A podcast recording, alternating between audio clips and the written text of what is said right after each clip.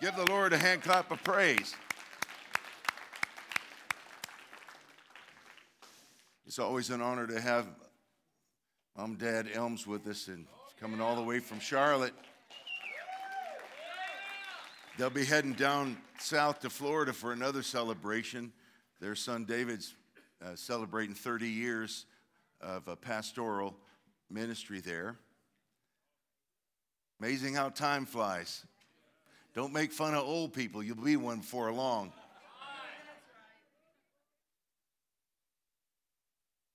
First Samuel chapter 17, verses 41 through 47 in the New King James. Then I want to read 49 through 51 in the Common English Version, uh, just for one phrase that's there. So the Philistine came, this is Goliath, and began drawing near unto David. And the man who bore the shield went before him. And the Philistine looked about and saw David. He disdained him, for he was only a youth, ruddy and good looking.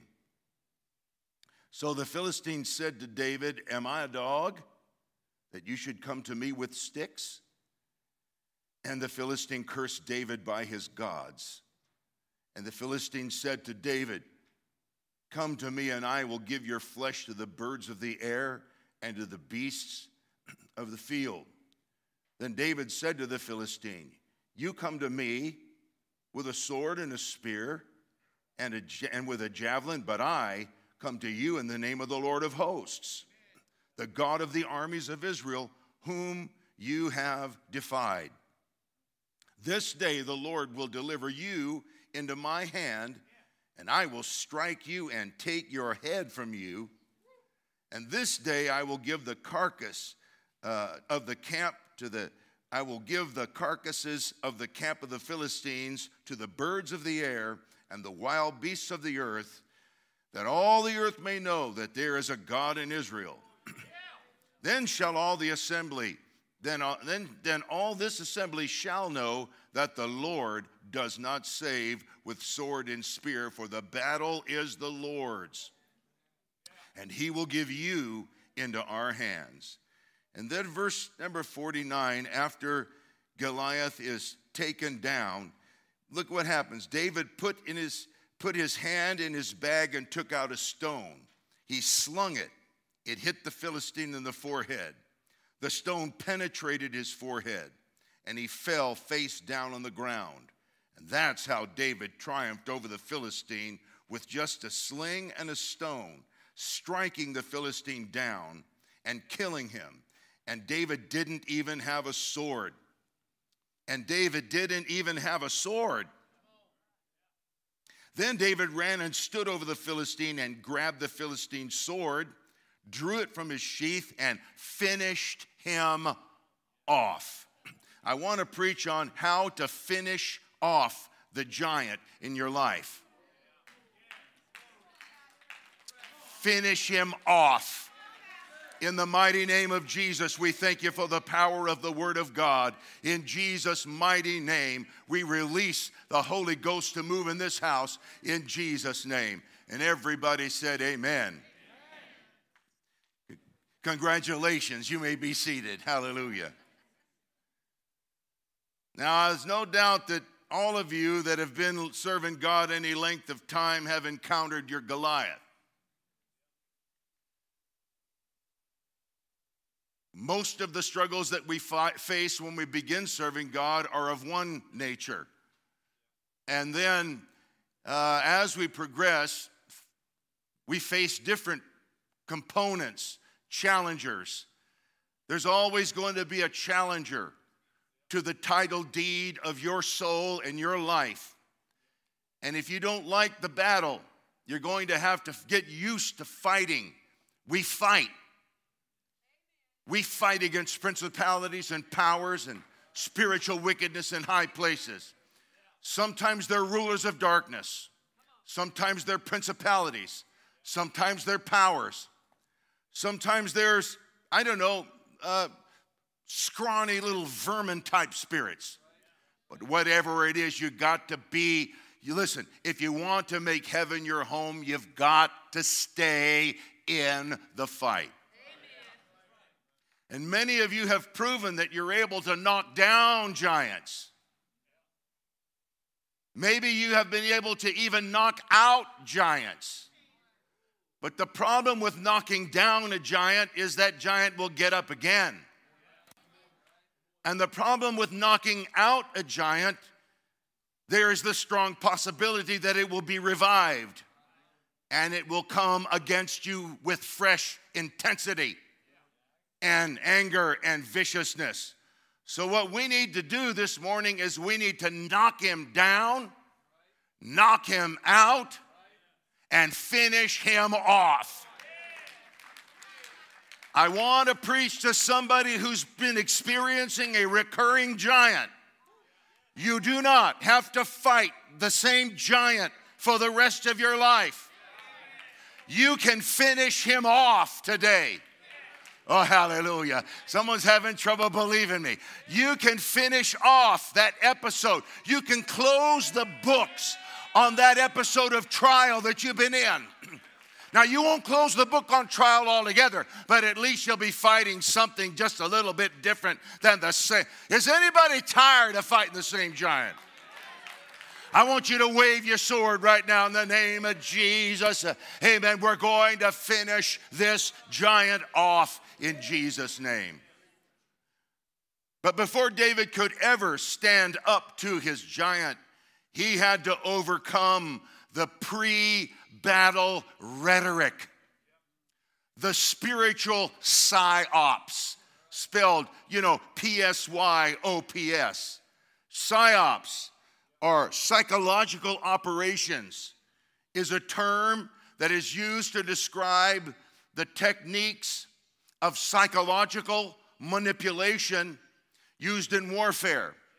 You see, psyops are operations that are used to deceive, to confuse, to disrupt, to demoralize the enemy. So much so that it will greatly weaken them, and perhaps in some cases, even cause them to give up before the first shot was ever fired. And so, um, in Sun Tzu's Art of War, he said this All warfare is based on deception. Therefore, when capable of attacking, feign incapacity. In other words, if you're ready to attack, if you're strong in battle, pretend that you're weak. If you're active in moving troops, pretend you're not doing anything. In other words, uh, battle is all about deception, and the devil is the great deceiver.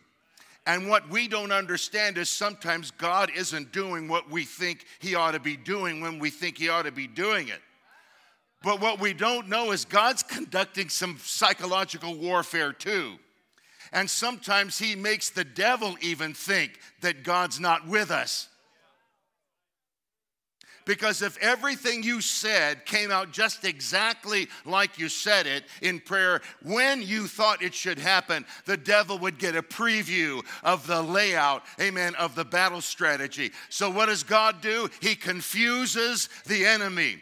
He confuses us too. But remember, when you don't know what God is doing, that doesn't mean He's not doing it.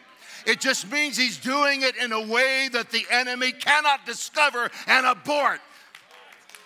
I want to tell somebody only eternity is going to reveal what God is up to in your life, even right now. That when you get aware of it, you, if you knew what He was doing, we wouldn't be able to hold you down you'd be running and shouting and praising. Hallelujah. I believe he's up to something great. Does anybody believe that he's up to something great? So David had to encounter the psychological warfare that came against him. It came in the, in the form of fear. Verse number 10 of 1 Samuel 17 says, and the Philistines said, I defy the armies of Israel this day. Give me a man that we may fight together. And when Saul and all Israel heard these words of the Philistine, they were dismayed and greatly afraid. Hallelujah. I'm telling you, I'm not afraid when the ship is in the storm as long as the captain is okay. I'm not afraid when it's a bumpy ride in midair on a commercial jet. If the captain, but if the captain comes on and says, uh, uh, uh, it's Katie bar the door. We got problems. It's intercession time. We better pray. Praise God. You better move your seat to the upright position and tighten the seatbelt and get the barf bag because something could fall. the captain's the captain's worried. Let me tell you, when Saul began to shudder like autumn's leaf in the presence of this demon power, fear pervaded the camp, uh, and David had to ignore the fear that was palpable in his presence.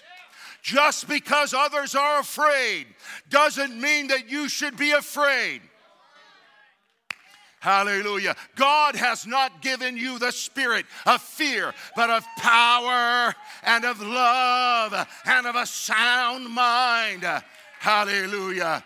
It's either have the spirit of fear or the spirit of faith. Who has the spirit of faith here tonight? Today, give the Lord some praise. Amen. Secondly, uh, David had to uh, had to um, overcome the commission to be a bystander. In 1 Samuel chapter 17 and verse 17 and 18, this was what his daddy told him. Jesse said to his son David, Take now for your brothers an ephah of dried grain and these 10 loaves. Run to your brothers at the camp Carry these 10 cheeses to the captain of their thousands and see, and see how your brothers fare, and bring back news to me. Daddy told him, just go and see what's happening. But you, if you're going to take down your giant, you've got to resist the desire to go and see it you got to resist the desire to be a spectator. David went, but he didn't go to see what was happening. He went to make something happen. Hallelujah. Okay, praise God. Do we have any Holy Ghost spark plugs in the building today that haven't just come to see what the message is going to be about? to see what the songs are going to be, but you have come to make something happen in the name of Jesus. Thirdly, you got to watch out for the words of those that were almost anointed. 1 Samuel 17 and verse 28. Now Eliab, his older brother, when he heard that David was speaking to the men around him, Eliab's anger was aroused against David and said, Why have you come down here? And with whom have you left those few sheep in the wilderness? He couldn't get those few sheep off his mind. If only he'd have stayed with those few sheep when Samuel came to anoint the next king, he wouldn't have seen David because he was about to anoint me. But you showed up and left the sheep and showed up here and he anointed you as if that is all that it's all about. Some people can't ever get it in their head. The reason why this one is in this position and that one is as that is not because they tricked their way into it. It's because God anointed them. So this is the deal with Eliab. He almost was anointed. Samuel almost poured the oil on him. Uh, hallelujah. I told you about the time I almost got to preach a general conference.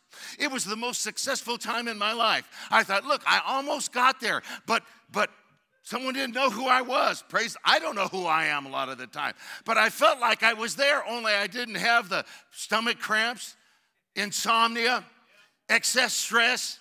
Got all the benefits. It's awesome. But Eliab didn't see it that way. He didn't see himself as getting real close to being king. That doesn't mean you're a nobody. You want to know why Eliab was almost anointed king? Because he was a lot like Saul. He was probably tall like Saul, good looking like Saul, strong like Saul.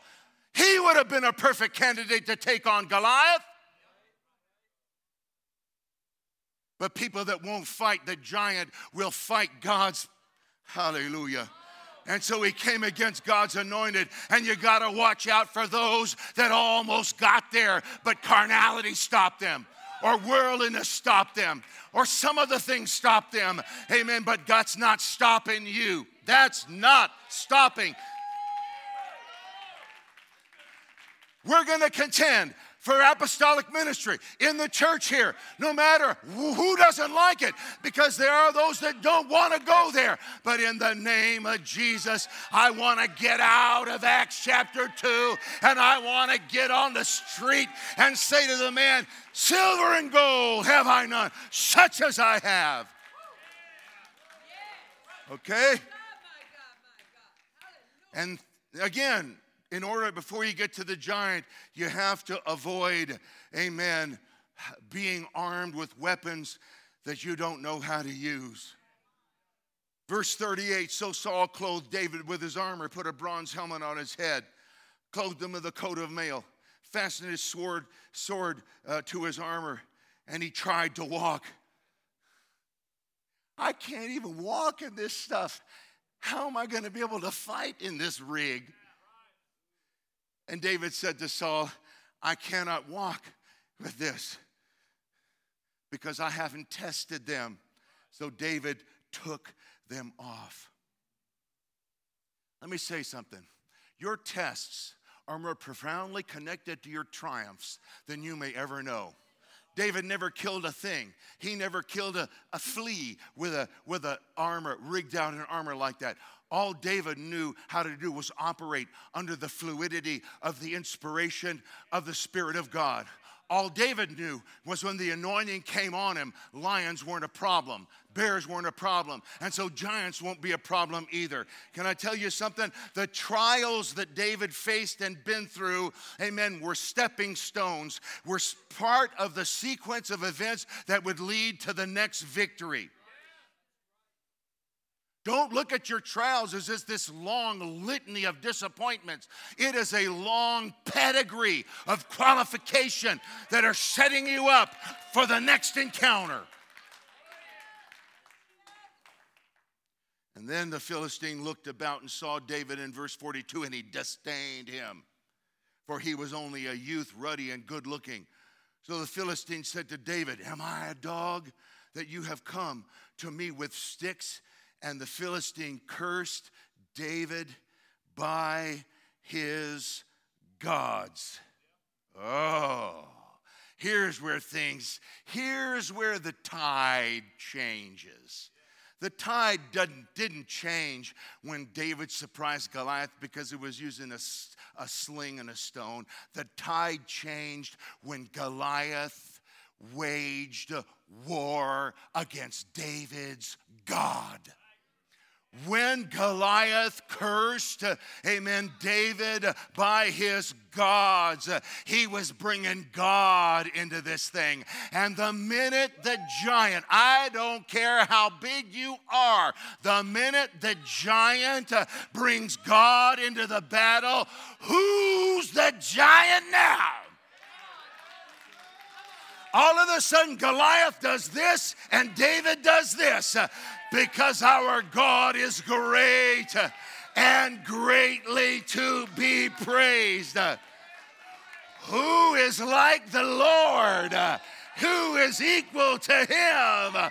Oh, you made a colossal mistake when you brought God into the battle.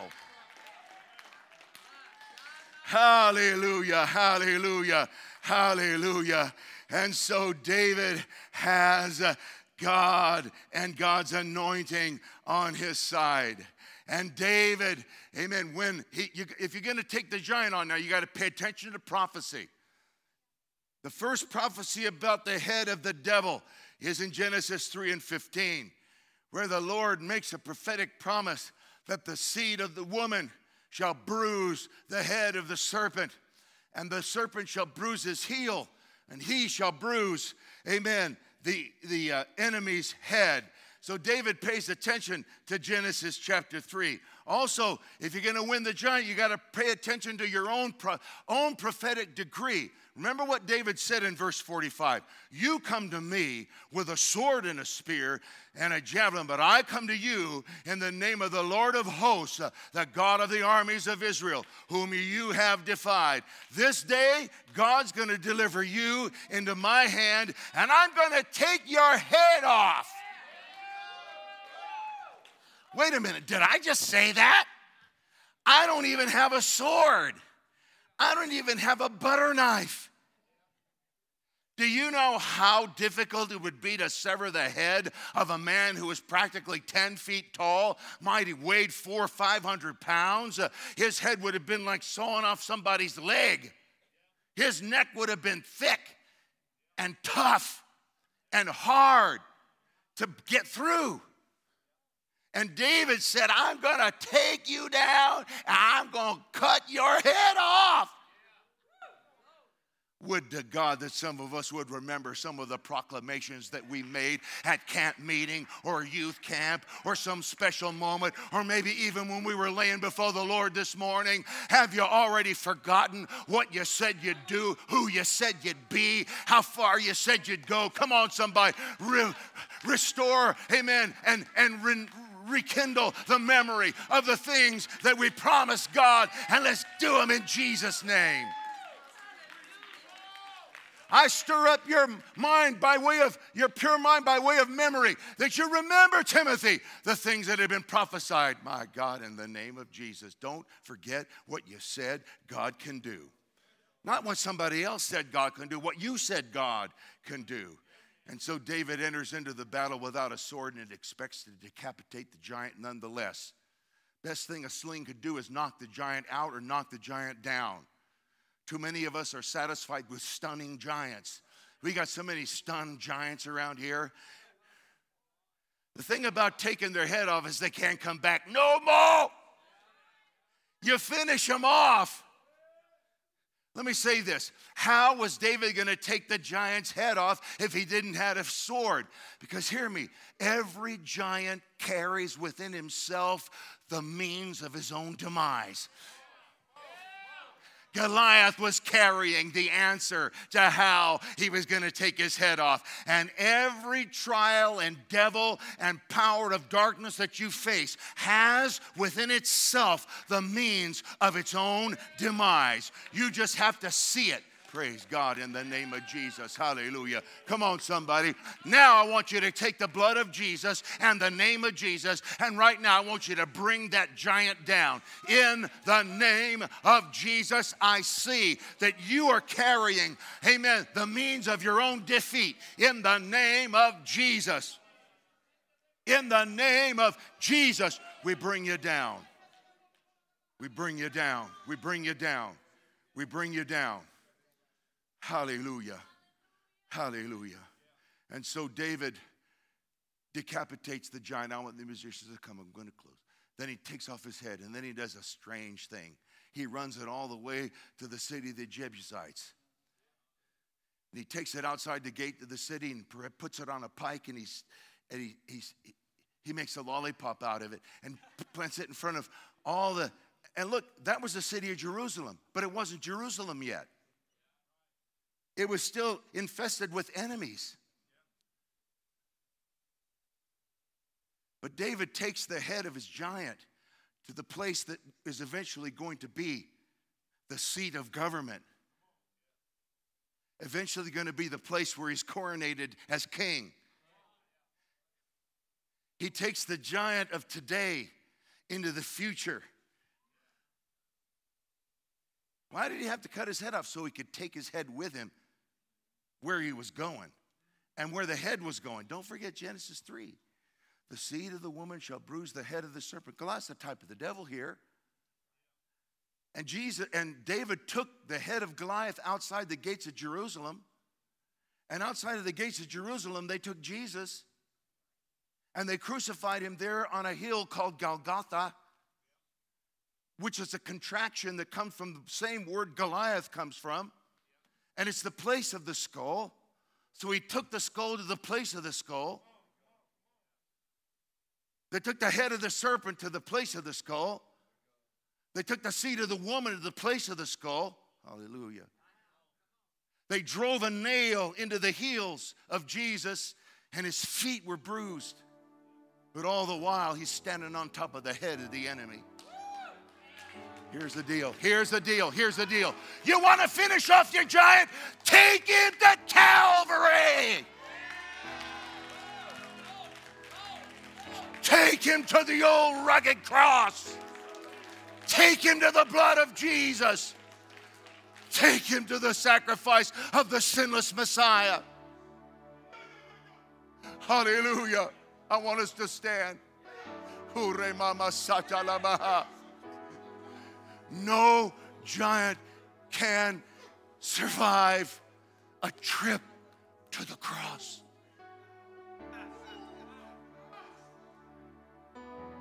Hallelujah. If your giant follows you to church, I'm not surprised. They'll do that sometimes. But if you take him to an old rugged cross, I guarantee you, he'll stay here when you go there. My God. So on a hill far away stood an old rugged cross. And this was the symbol of his suffering and shame for you and I.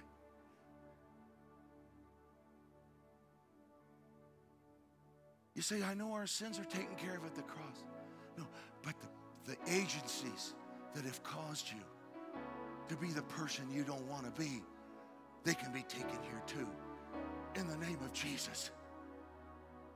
And so I'm asking you right now I want you to bring your trouble, I want you to bring it right here to the cross. At this cross, the cross of Christ, the cross of Calvary the place of the skull, the place where God came and took hell on